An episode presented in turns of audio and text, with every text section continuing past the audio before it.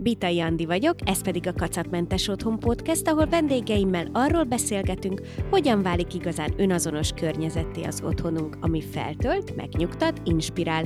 Mindez némi önismerettel és környezettudatossággal fűszerezve. Nyitva az ajtó, tarts velünk!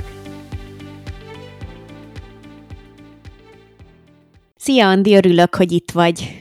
Sziasztok, köszönöm a meghívást, és köszöntöm a hallgatókat is.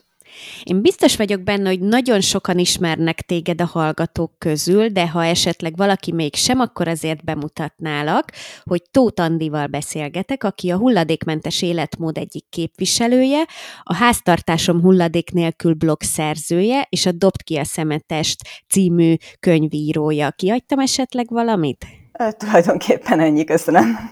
Szuper. Én azért szerettem volna veled ezt a beszélgetést most, mert gyakran felvetődő téma az én felületeimen is, hogy hát gondolom nálad meg aztán főleg, hogy nagyon sokat beszélnek most a, a klímastresszről, a klímaszorongásról, és egyáltalán így erről a témáról, hogy mennyire vagyunk ezzel elkésve, vagy mennyire nem vagyunk még elkésve, mit tehet a hétköznapi ember annak érdekében, hogy megelőzzük a valóban nagy bajt, de először szerintem tisztázzuk azt így a segítségeddel, hogy mit jelent az a fogalom, hogy klímastressz, és egyáltalán téged megszokott ez az érzés valaha találni?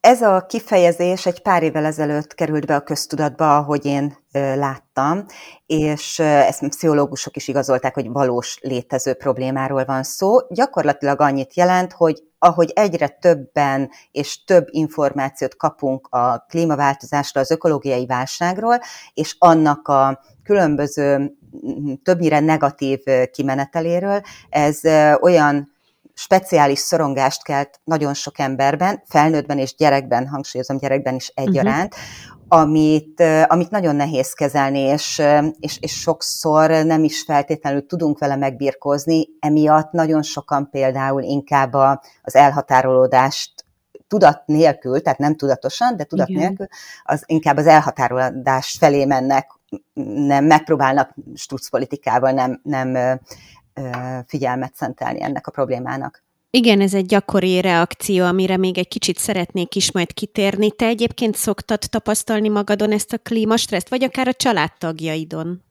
Én azt gondolom, hogy bárki, aki, aki kicsit olvasgat ebben a témában, azt valamilyen szinten elfogja ez, a, ez az érzés, ez a negatív érzés. Én sem vagyok kivétel, vannak jobb időszakaim, vannak rosszabb időszakaim, igyekszem kezelni. A családtagok közül főleg a legkisebb gyereken érzem gyakran. Uh-huh. Mostanában talán jobb a helyzet, de volt időszak, amikor gyakorlatilag két hetente elsírásban végződött a beszélgetés. Uh-huh. Úgyhogy nem egyszerű a helyzet, nem egyszerű kezelni, de azt gondolom, hogy muszáj, muszáj kezelnünk. És arról például tudsz valamit, hogy ők a, az iskolatársaival így a korosztályában szoktak erről beszélgetni egymás között? Ö, nagyon ritkán szoktak, és ahogy, ahogy ő elmesélte nekem, vagy ahogy szokta mesélni nekem, többnyire a tipikus felelősséghárítás és a, az információ hiány az, ami, ami miatt a, a gyerek szembe kerül az osztálytársakkal. Uh-huh. Értem. Tehát, hogy ők mondjuk kevesebbet tudnak róla, mint ő, erre gondolsz? Igen, erre gondolok, uh-huh. hogy, hogy én azt látom, hogy ők nem tudják az ő szintjünk, ő szintjükön sem feltétlenül, hogy miről van szó. Én nem azt mondom, hogy itt rájuk kell borítani a mindenféle mocskot, amit tapasztalunk, meg uh-huh. amit, amit uh, uh, mi felnőttként ismerünk, de de az ő szintjükön, szintjükön én azt gondolom, hogy, hogy tudniuk kell, hogy mi a helyzet, hiszen rájuk is szükségünk van, hogy ebből jól jöjjön ki. Igen, abszolút. Szerinted egyébként ez kinek lenne a dolga? A szülőnek, vagy a tanároknak? Hogy, hogy látod ezt?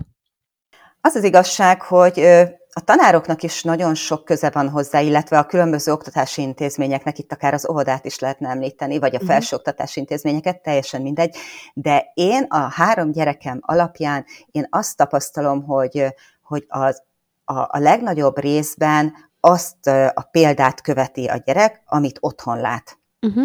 Tehát, hogyha mi szülők felelősségteljesen állunk ehhez a kérdéshez, akkor a gyerek nagyon sok mindent visz magával, és, és ezt akár az intézményen belül tovább is tudja adni. Erre nagyon nagy szükség van, hogy ráerősítsen az intézmény is természetesen. Tehát nem, az, az egy nagyon kontraproduktív megoldás, azt gondolom, hogyha, hogyha teljesen szemben álló információkat kap mondjuk otthon a gyerek, meg egy intézményben. Igen, igen, ez teljesen így van. Én szülőként azt tapasztaltam, hogy az én kisfiam hat éves, tehát már azért elég sok mindent felfog a világból, és nagyon nehezen találom meg azt a határt, hogy meddig mehetek el az információ átadással olyan tekintetben, hogy mondjuk tényleg ez a ne rémisszem halára. Tehát, hogy, hogy amikor mondjuk most van például egy olyan ö, szokás most náluk az osztályban, hogy mindegyik őjük ezeket a kis ö, műanyag, ilyen, ö, az egyik ilyen élelmiszerbolt. Jaj, tudom, ilyen tapadó korongos, igen, ilyen kis apró igen. valamik. És olyanokat gyűjtenek, ami korábban nálunk így abszolút meg sem jelent gondolati szinten se, hogy ilyenekre költenénk, vagy, vagy hogy ezeket így örömmel fogadnánk, viszont most az iskolában mindenkinél ilyen van, úgyhogy neki is ilyen kellett. És hát először eléggé mérges voltam rá, és próbáltam neki így elmagyarázni, hogy többek között azért sem veszünk ilyeneket, mert látod, kibontod a kis fólia zacskót, egyből azt kidobjuk, benne van ez a műanyag tapadós izé, ez nem fog kelleni senkinek, marokszám van tele minden vele, tehát hogy így próbáltam erre is rávezetni, de, de, de hogy így éreztem, hogy azért van egy határ, ami, amit nem szabad túllépnem, mert hiszen neki ez a gyermeki öröme azért meg kell, hogy legyen, most ő pont ebben találja meg, de ugyanakkor azért szeretném felhívni a figyelmét arra, hogy ez egyfajta pazarló dolog, és környezetszennyező dolog, tehát és nem szeretném közben megijeszteni, tehát nem akarom azt mondani, hogy most emiatt hú, de nagy bajok lesznek a világban, mert te ezt csinálod. De hogy találod meg a határt ezzel kapcsolatban?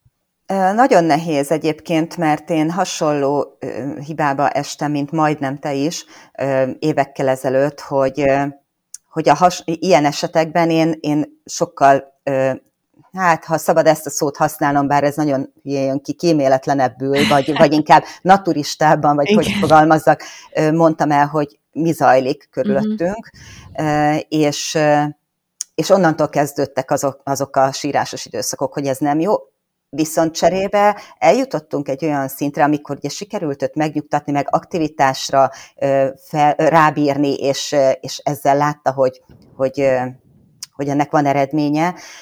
Eljutottunk arra szintre, hogy ő most már ezekkel teljesen tisztában van, uh-huh. nem terhelem tovább most már őt ilyenekkel, hiszen tudja.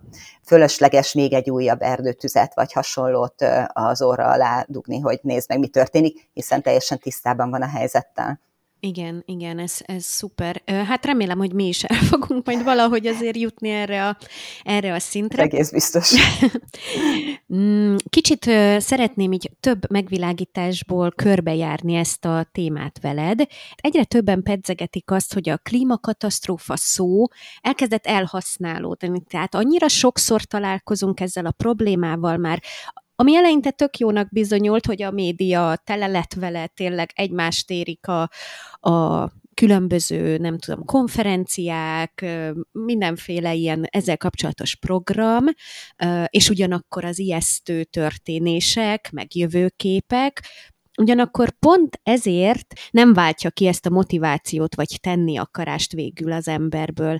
Te találkoztál már ezzel a problémával, hogy tényleg annyira sokszor járjuk körbe ezt a témát, hogy, hogy elkezd egyre érdektelenebbé válni az emberek számára? Én azt gondolom, hogy ezt a témát nem lehet elégszer körüljárni, és, és én inkább úgy látom ezt, hogy nem a, a klímakatasztrófa kifejezés vált mondjuk elcsépelté, hanem, hanem így hozzászoknak az emberek ahhoz, hogy ez a helyzet. Igen. És én azt gondolom, hogy a, ez mind-mind a kommunikáción múlik, hogy, hogy azt éreztessük az emberekkel, hogy igenis tudnak tenni, mert, mert hogy egyénileg is számítunk a tetteinkkel, a döntéseinkkel.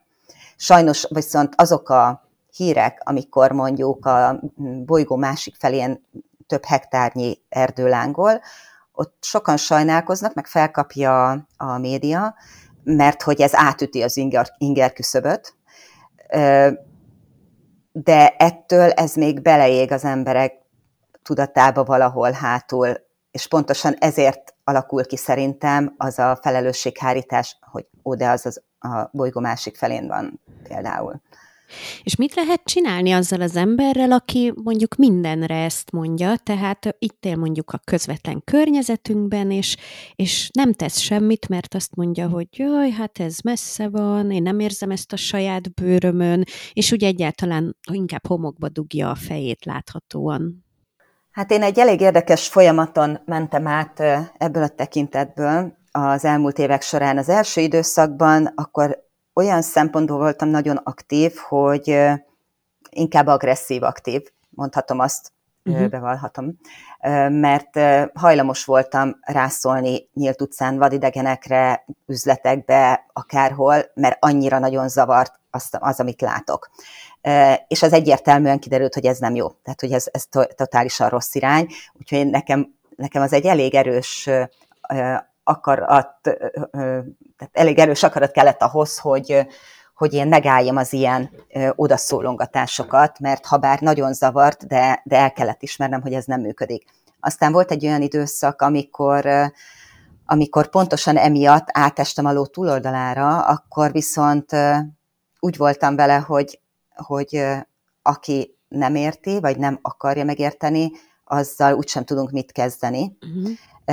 Kicsit olyan ez, mint amikor úgy látjuk valakiről, hogy segítségre szorul, de ő nem akarja, hogy segítsünk neki, akkor akármit csinálunk, úgyse fogunk tudni rajta segíteni. Kicsit így éreztem. Igen. De aztán az utóbbi időben viszont egyre inkább azt látom, hogy a, az információ nyújtása az a legfontosabb. Tehát, hogyha ha bárki is egy icipicit is nyitott arra, hogy, hogy, hogy belelásson ezekbe a folyamatokba, az, azt, azt már lehet támogatni egy plusz információkkal, és az tud igazán hatékony lenni. Nem lesz soha, olyan soha nem lesz, hogy, hogy a, a Földön élő összes ember egyöntetően ezzel az irányjal fog egyetérteni, és, és bólogat, és tesz azért, hogy igen, ez így rossz, és tenni kell valamit. De, de hogyha ha, hogyha már egy pár embert magunk köré gyűjtünk, és egyre több ilyen pici közösséget tudunk összehozni, akik egyetértenek, akkor, uh-huh. akkor azt gondolom, hogy már jó úton vagyunk. Uh-huh. Igen, ezzel én is egyetértek. Mm, te hogy látod, hogy milyen tanácsot tudnál adni annak, akin úrá lesz ez a klímastressz, hogyan kezelje ő ezt saját magában? Nem vagyok pszichológus, és nem is tudok így ilyen szempontból tanácsot adni. Én azt tudom csak elmondani, hogy én hogy tudom magamon uh-huh. kezelni, de ez egyáltalán nem biztos, hogy neked vagy bármelyik másik hallgatónak működik, mert lehet, hogy mondjuk a, az eredménytelenség, ami, ami sanszos, hogy benne van, akkor az, az még mélyebbre taszítja. Én ö, saját magamon, illetve a Panni lányomon is azt ö, tapasztaltuk, hogy nekünk az vált be, hogy csinálunk valamit. Információt adunk, előadásra járok, ö, ugye a könyv is nem véletlenül készült el, ö, bárki, hogyha kérdez, akkor, akkor úgy segítek neki, hogy ne éreztessen bele még véletlenül se azt, hogy esetleg ő még csak most kezd nyitni ebbe az irányba. Uh-huh. Tehát nálunk az aktív cselekvés az az, ami segít túllendülni a hullámvölgyeken, de nem biztos, hogy ez másnak jó, mert hogyha az az aktív cselekvés például ö, süket fülekre talál, akkor lehet, hogy még inkább elkeseredik, és még rosszabb. Tehát, hogy ez azért nagyon egyéni, és nem véletlenül ajánlják egyre több ö, ö, szakember azt, hogy, hogy aki így érzi magát, és nem nagyon tud ebből kimászni, az, az igenis menjen el egy pszichológushoz, mert, mert valószínűleg fog neki segíteni ilyen tematikájú, speciális, speciális témával foglalkozó pszichológusok egyre többen vannak egyébként. Uh-huh. Na, ezt jó tudni, ez valóban hasznos, mert én azt látom, hogy olyan embereken is iszonyatosan el tud uralkodni ez az érzés, akik egyébként valóban tesznek a hétköznapjaik során.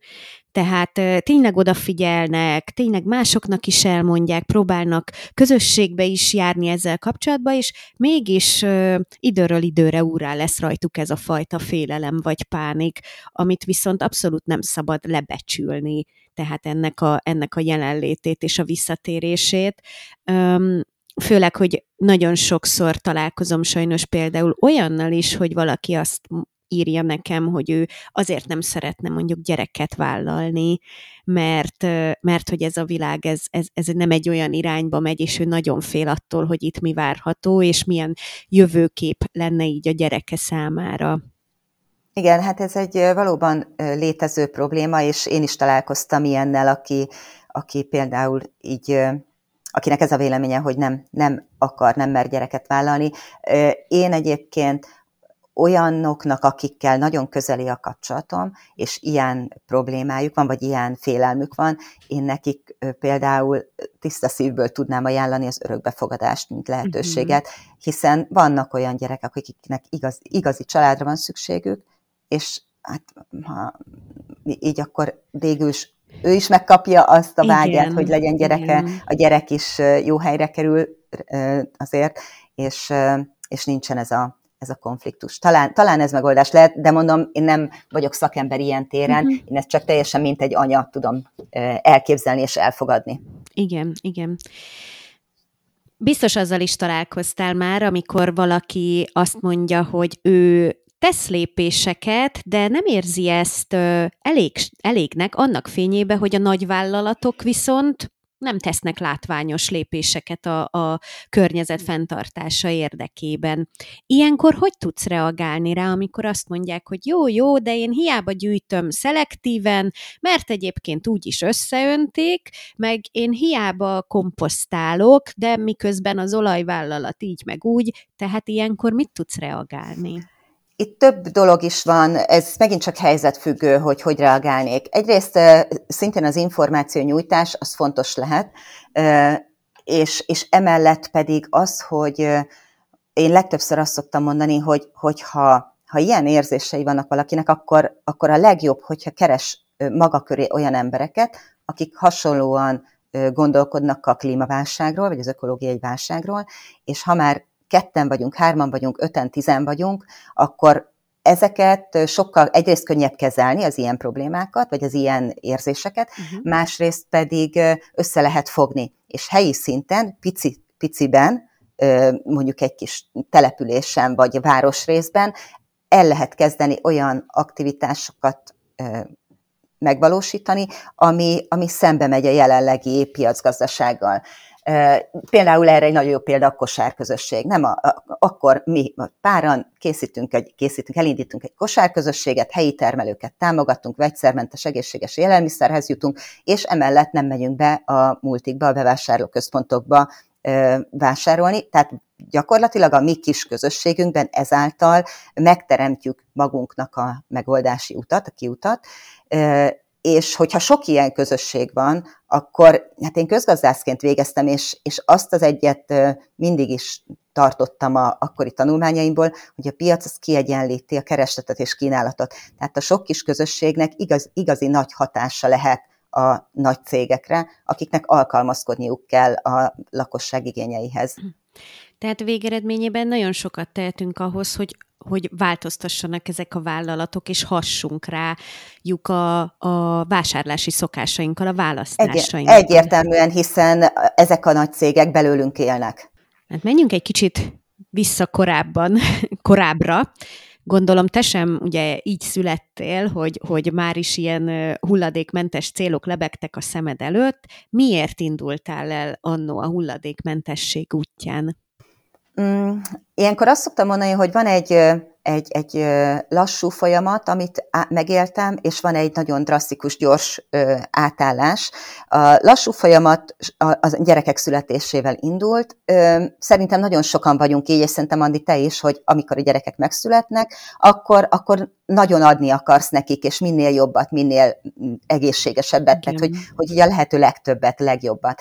És ez nálunk nem abban merült ki elsősorban, hogy, hogy most akkor egy plusz játékot megkap, hanem törekedtem arra, hogy egészséges élelmiszereket kapjanak, bio zöldségeket esetlegesen, hogyha megtehettem, hogyha volt olyan lehetőségem. Tehát ezekre megpróbáltam azért már a gyerekek születésétől kezdve figyelni. Értelemszerűen azok az alap, úgymond törvények, amiket én megtanultam gyerekként a szülői házban, és aztán természetesen továbbadtam nekik, hogy nem dobálunk szét szemetet, meg tehát ezek az alapok, ezek, ezek mindig is megvoltak, de én ezt nem nevezném környezetvédelemnek, ez, ez egy olyan alap, amit, uh-huh. amit szerintem mindenkinek illene tudni tartani.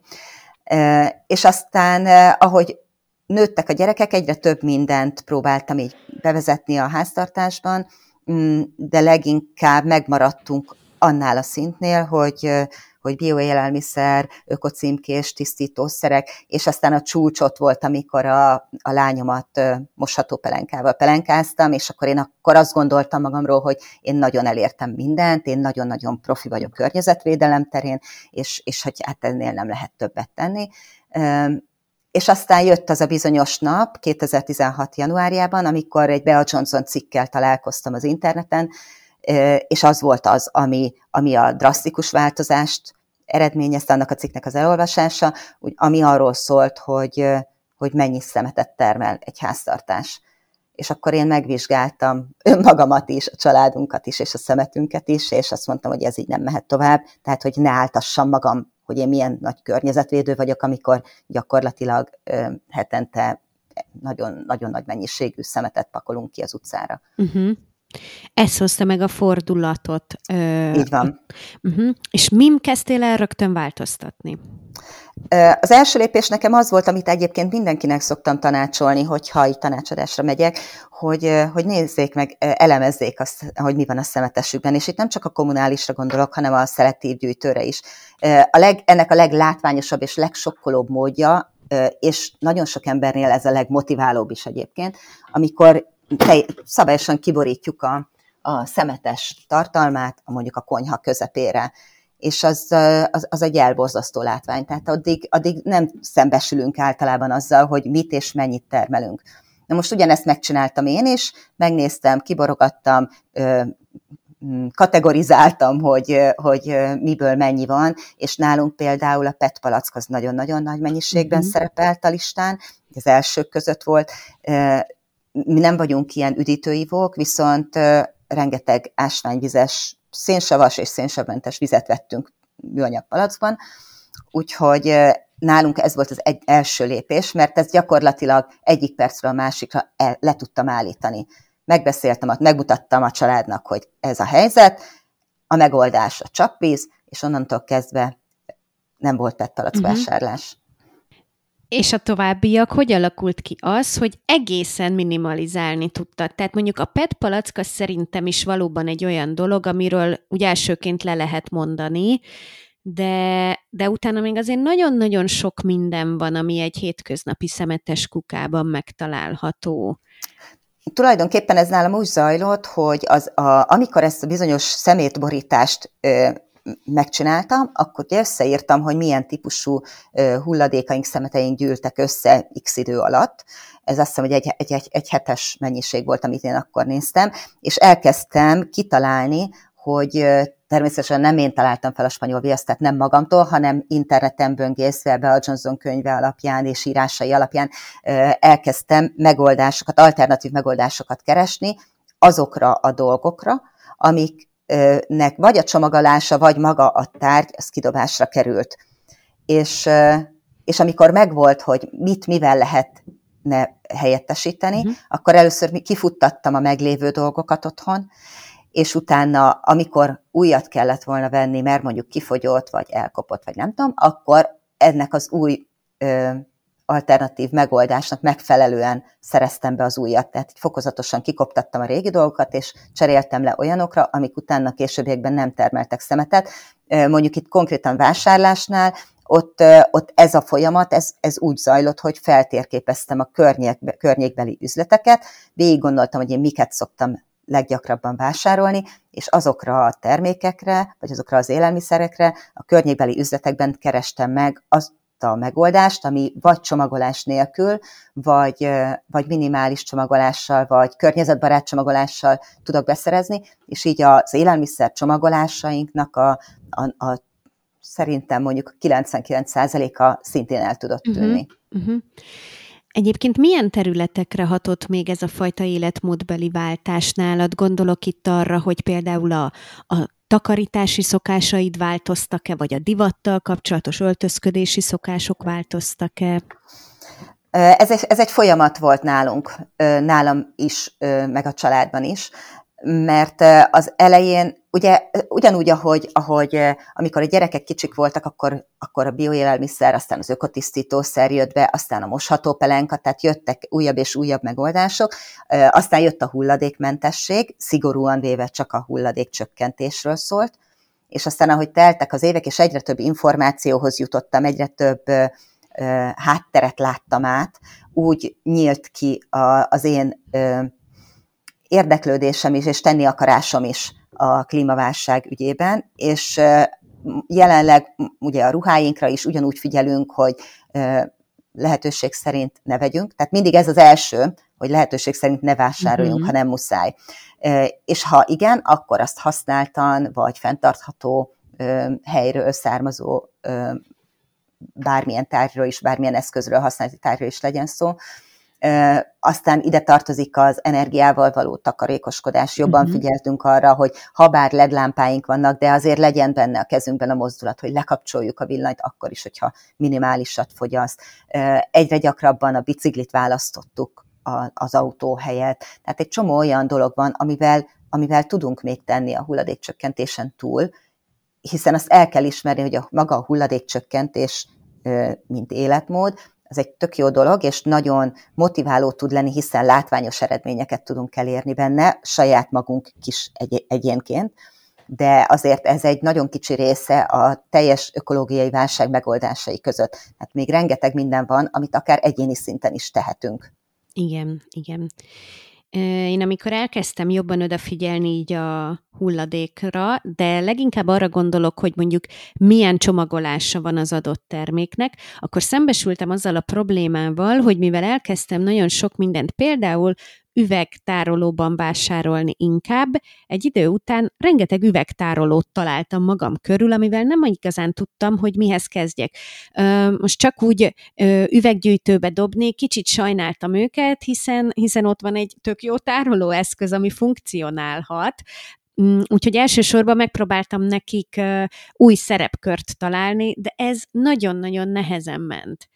Neked van esetleg erre valami tippet, hogy amikor így az embernek elkezdenek ezek az eszközök így földgyűlni, ezek a tárolók, akkor mihez tud velük kezdeni?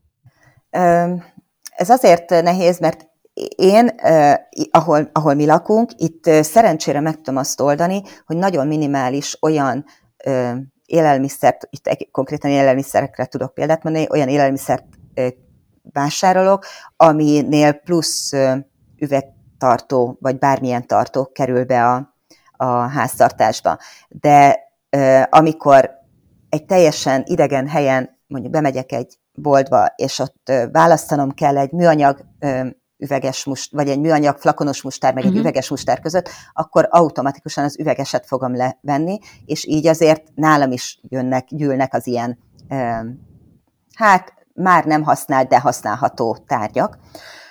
Ezekre leginkább úgy tekintek, mint, mint lehetséges, mondjuk felhasználható eszköz másnál, másoknál, vagy akár nálam is, és hogyha túlságosan felhalmozódnak, akkor, akkor el, el szoktam kezdeni kiosztogatni kinek van uh-huh. szüksége befőttes üvegre, kinek van szüksége teljes üvegre, vagy nem tudom, fagyisdobozra, hogyha fagyasztani akarnak Igen. bármit benne. Tehát, hogy azért nagyon sokan vannak, akik, akik örülnek ezeknek az eszközöknek, ezeknek a tárgyaknak, és hát az esetek többségében megpróbálok úgy vásárolni, hogy, hogy minél inkább újra tölthető dolgot vegyek.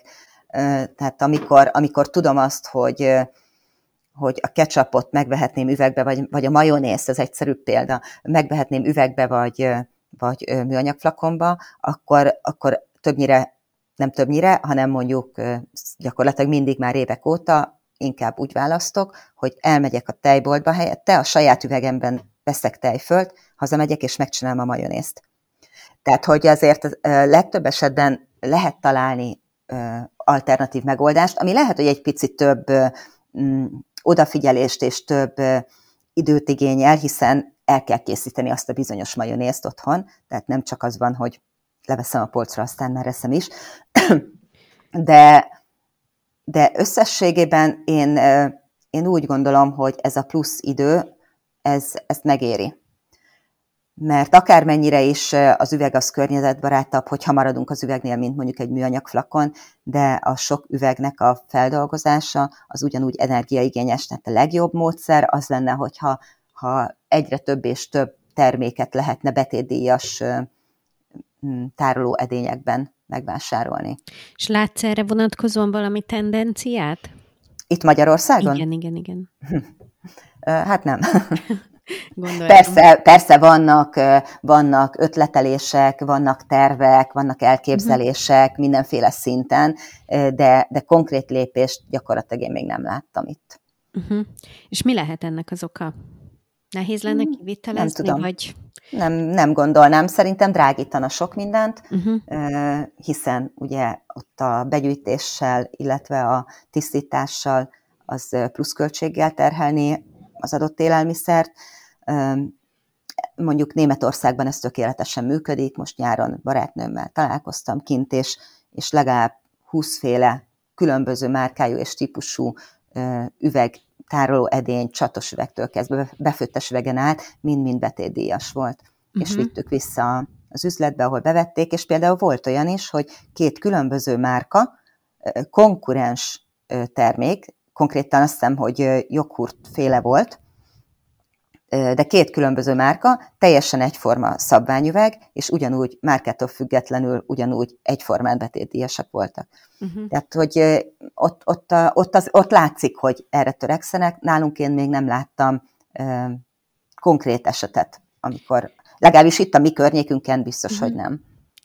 Tehát végül is ez alapján kijelenthető szerinted az, hogy egy ember, aki jobb gazdasági körülmények között él, annak több lehetősége is van arra, hogy környezettudatosan éljen? Nem mondanám. Uh, általában aki, nem, én nem gondolom, hogy ez anyagi helyzettől függ. Inkább, inkább tudástól függ, informáltságtól függ. Uh-huh. Például most Magyarországon jóval kevesebb szemetet termelünk, mint Európa bármelyik országában gyakorlatilag. De ez nem azért van, mert Magyarország olyan környezettudatos, hanem mert kevesebbet fogyaszt, a, mert a gazdasági helyzet az, az nem olyan, mint mondjuk Svájcban, vagy nem tudom. Tehát, hogy, hogy én nem pénzzel kötném össze azt, hogy ki mennyire környezettudatos, hanem, hanem azzal, hogy, hogy mennyire informált és mennyire képes jövőbe is, jövőben is gondolkodni. Most aki viszont nagy, mondjuk mély szegénységben él, ott teljesen egyértelmű az, hogy az lesz a legutolsó gondolata, hogy mi lesz 5-10-20 év múlva, amikor örül, hogy az aznapi vacsorát össze tudja rakni a családnak. Tehát azért itt nem lehet kijelenteni általánosságokat egyáltalán, mert, mert nem, nem gondolnám, hogy ez pénzfüggvénye. Uh-huh. Érkezett hozzád két kérdés is az Instagramon, vagyis hát több is, de, de kettő az, amit én most föltennék neked. Az egyik az arra vonatkozik, hogy szerinted hogyan lehet rávedni a tiniket a környezet tudatos életmódra. Tehát amikor már nem egy nagyon pici gyerekről beszélünk, akit még könnyű példát mutatni neki, hanem már egy tinédzserről. Hát ugye nekem kamasz gyerekeim vannak, kiskamasztól nagy kamaszig vegyesen, úgyhogy én ebben benne élek, ha bár azt gondolom, hogy én nagyon szerencsés vagyok, mert az én gyerekeim nem azok a tipikus divatkövető tinédzserek, uh-huh. vagy fiatalok inkább, mert a legnagyobb már, már azért nem tinédzser, de, de én azt gondolom, hogyha egyfajta trendet tudnak, vagy tudunk nekik mutatni, akkor akkor az, az jó irány lehet. Itt csak arra kell nagyon figyelni, hogy, hogy a divat, a trend az ne, az, azáltal ne essünk át a ló túloldalára. Tehát mondjuk divatossá válhat nagyon egyszerű példaként egy kulacs, teljesen mindegy, hogy most a márka vagy pedig a szín miatt, de mondjuk fél év múlva már egy új márka vagy egy új szín kerül elő, akkor ne az legyen a cél, hogy, hogy akkor most annak a divatnak hódolunk, és akkor most gyorsan veszünk egy újabb kulacsot, uh-huh. mert onnantól kezdve ez már nem környezettudatosság, Igen. hanem pontosan uh, ugyanannak a, a gazdaságrendszernek a kiszolgálása, amit, amit szeretnénk kicsit visszafogni.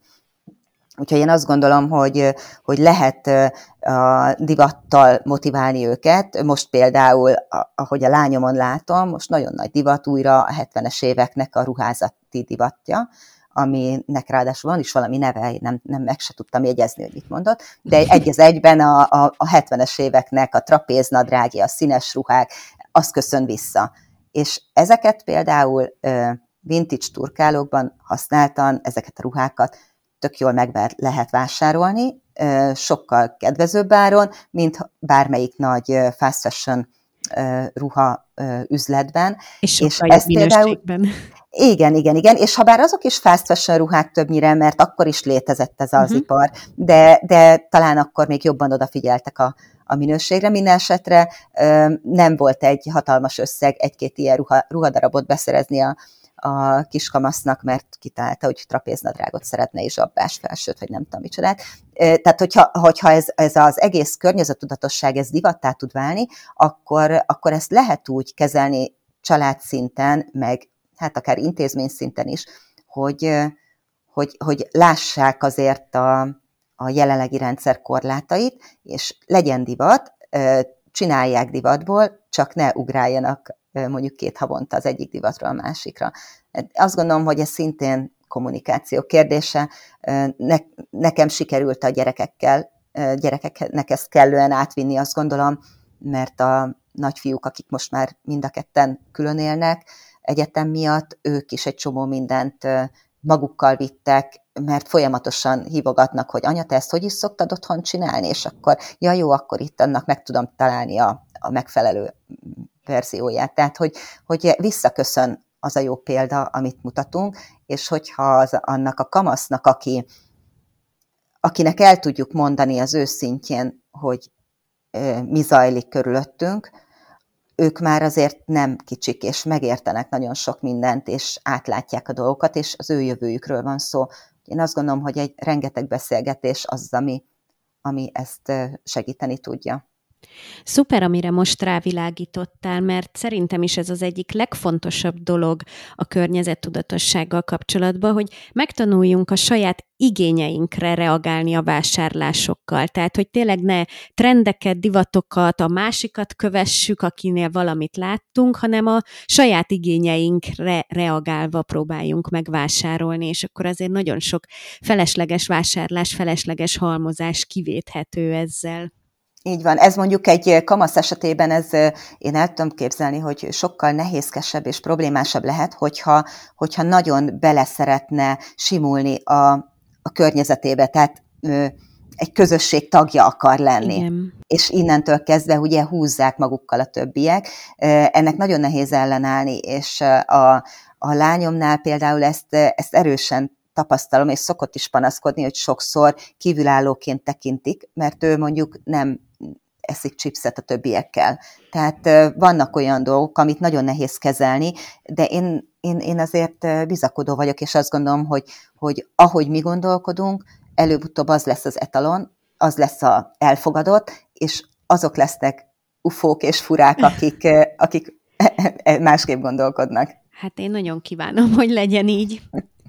A Igen. másik kérdés, ami érkezett, az egy kicsit gyakorlatiasabb kérdés. Itt a kérdező azt vetette fel, hogy nagyon sokszor találkozik most már azzal, hogy mondjuk egy korábban műanyagba csomagolt, vagy akár ilyen PET palackban árult termék, az megjelenik papírcsomagolással, és akkor itt lehet gondolni, akár ő azt vetette föl, hogy WC papír, vagy ilyen üdítő, tehát, hogy melyik az, mert ő zavarba van azzal kapcsolatban, hogy mind a kettő újra hasznosítható, melyiket válassza? A műanyag, PET csomagolást, vagy inkább a papírt? Én biztos, hogy ha csomagolásokat összehasonlítok, van mondjuk háromféle különböző, akkor én mindig azt választom, aminek a legkörnyezetbarátabb a csomagolása ami valóban környezetbarát csomagolása. És itt ezt azért hangsúlyozom, mert nagyon sokszor azzal, hogy mondjuk zöldbetűvel ráírják, hogy ez öko, attól az még nem lesz. Tehát itt nagyon-nagyon figyelni kell arra, hogy a greenwashing az ne, ne vigye el a fókuszunkat arról, ami nekünk a valódi célunk. Uh-huh. Én, amikor mondjuk van egy műanyag és egy papírcsomagolású, akkor egész biztos, hogy a papírt fogom választani. És még pedig azért, mert a papír ö, sokkal hatékonyabban újra hasznosítható, mint a műanyag műanyag az, az előbb-utóbb csak műanyag szemét lesz, amivel tényleg nem lehet mit Igen. kezdeni mikroműanyagokkal együtt. A papírcsomagolásnak is megvannak a hátrányai, ez egész biztos, ez, ez nem is kérdéses, de, de talán még mindig egy fokkal jobb, mint, mint a műanyag. Szuper. Végül így összegzésképpen szeretnék kérni tőled pár olyan rövid gyakorlati tippet, amit hogyha most valaki hallgatta ezt a beszélgetést, és kedvet kapott ahhoz, hogy változtasson és környezettudatosan, hulladékmentesen éljen, akkor mi az, amit akár így már ma be tud vezetni otthon? A legelső azt gondolom, hogy borítson kukát. Tehát az, a, a, szerintem az kell, hogy az mhm. első lépés legyen, vagy én azt szoktam javasolni, hogy az, az, az legyen az első lépés. Minden, mindannyian, minden háztartás és minden egyén nagyon-nagyon egyedi, teljesen más jellegű szemetet termelünk, de még úgy is, hogyha mondjuk a fiamat nézem, aki most kint van Rotterdamban, az ő szemetesük is teljesen más lesz, mint ami nekünk itthon van. Nagyon nagyon egyediek vagyunk, és innentől kezdve az, hogy ki mivel tud kezdeni, az is nagyon egyedi tud lenni. És ez függ attól is, hogy milyen a hozzáállásunk. Van, aki nagyon gyorsan szeretne változtatni, és pillanatok alatt át akar állítani dolgokat. Ugye akkor azokkal kell kezdeni, azokkal érdemes kezdeni, azokkal a hulladéktípusokkal, amit könnyű lecserélni. Ugye a PET palack volt például ilyen, vagy a, mondjuk egy papírszalvéta is ugyanilyen, hogy akkor azt mondom, hogy jó, akkor mostantól nem veszek papírszalvétát, hanem, hanem beszerzem a, a textilt, vagy megvarrom a textilt otthon, egy régi terítőből például, és, és az is egyik pillanatra a másikra már változtatni tud. De, de vannak olyanok, akik, vagy akár a papírsebkendő ugyanez. És viszont vannak olyanok, akiknek ezek a módszerek, vagy ez a, ez a irány, ez nem működik, és ő azt mondja, hogy, hogy ez, neki, ez neki nem megy, ő ezt nem tudja, bármi miatt nem tudja, de cserébe viszont lehet, hogy, hogy lemond például a húsevésről, Uh-huh. És onnantól kezdve azzal is, ha, ha csak a hulladék szinten maradunk, akkor már ott is ö, hulladékot fog csökkenteni, hiszen nem lesz mondjuk felvágottas csomagolás, nem lesz húsos zacskó, meg ilyesmi. Minden döntésünk lehet környezettudatos. Teljesen mindegy, hogy az, az milyen irányba indulunk el vele. Minden döntésünknek van egy olyan kimenetele, ami környezettudatos, ami ökológikus. És ezt kell megtalálni magunkban, hogy amikor kilépünk mondjuk a, az utcára az ajtón, akkor jobbra vagy balra menjünk. Jobbra mondjuk az autón parkol, balra viszont a villamos. Tehát ezek azok az apró döntések, ami, ami gyakorlatilag átszövik a mindennapjainkat, és ez a legnehezebb talán, hogy, hogy ne csak így átszaladjunk ezeken az apróságokon, hanem mindig álljunk meg egy pillanatra, és, és gondoljuk át, hogy, hogy ez jó döntése. Köszönöm, ez nagyon hasznos volt és motiváló ez a beszélgetés, a klímastresszt bennem abszolút feloldottad, úgyhogy én nagyon szépen köszönöm, hogy, hogy itt voltál és meséltél ezekről a dolgokról. Én köszönöm a meghívást, köszönöm, hogy itt voltatok velem. Ha van kedvetek, akkor csatlakozzatok a podcast csoportjához Facebookon, iratkozzatok fel a csatornára, és hamarosan találkozunk. Sziasztok!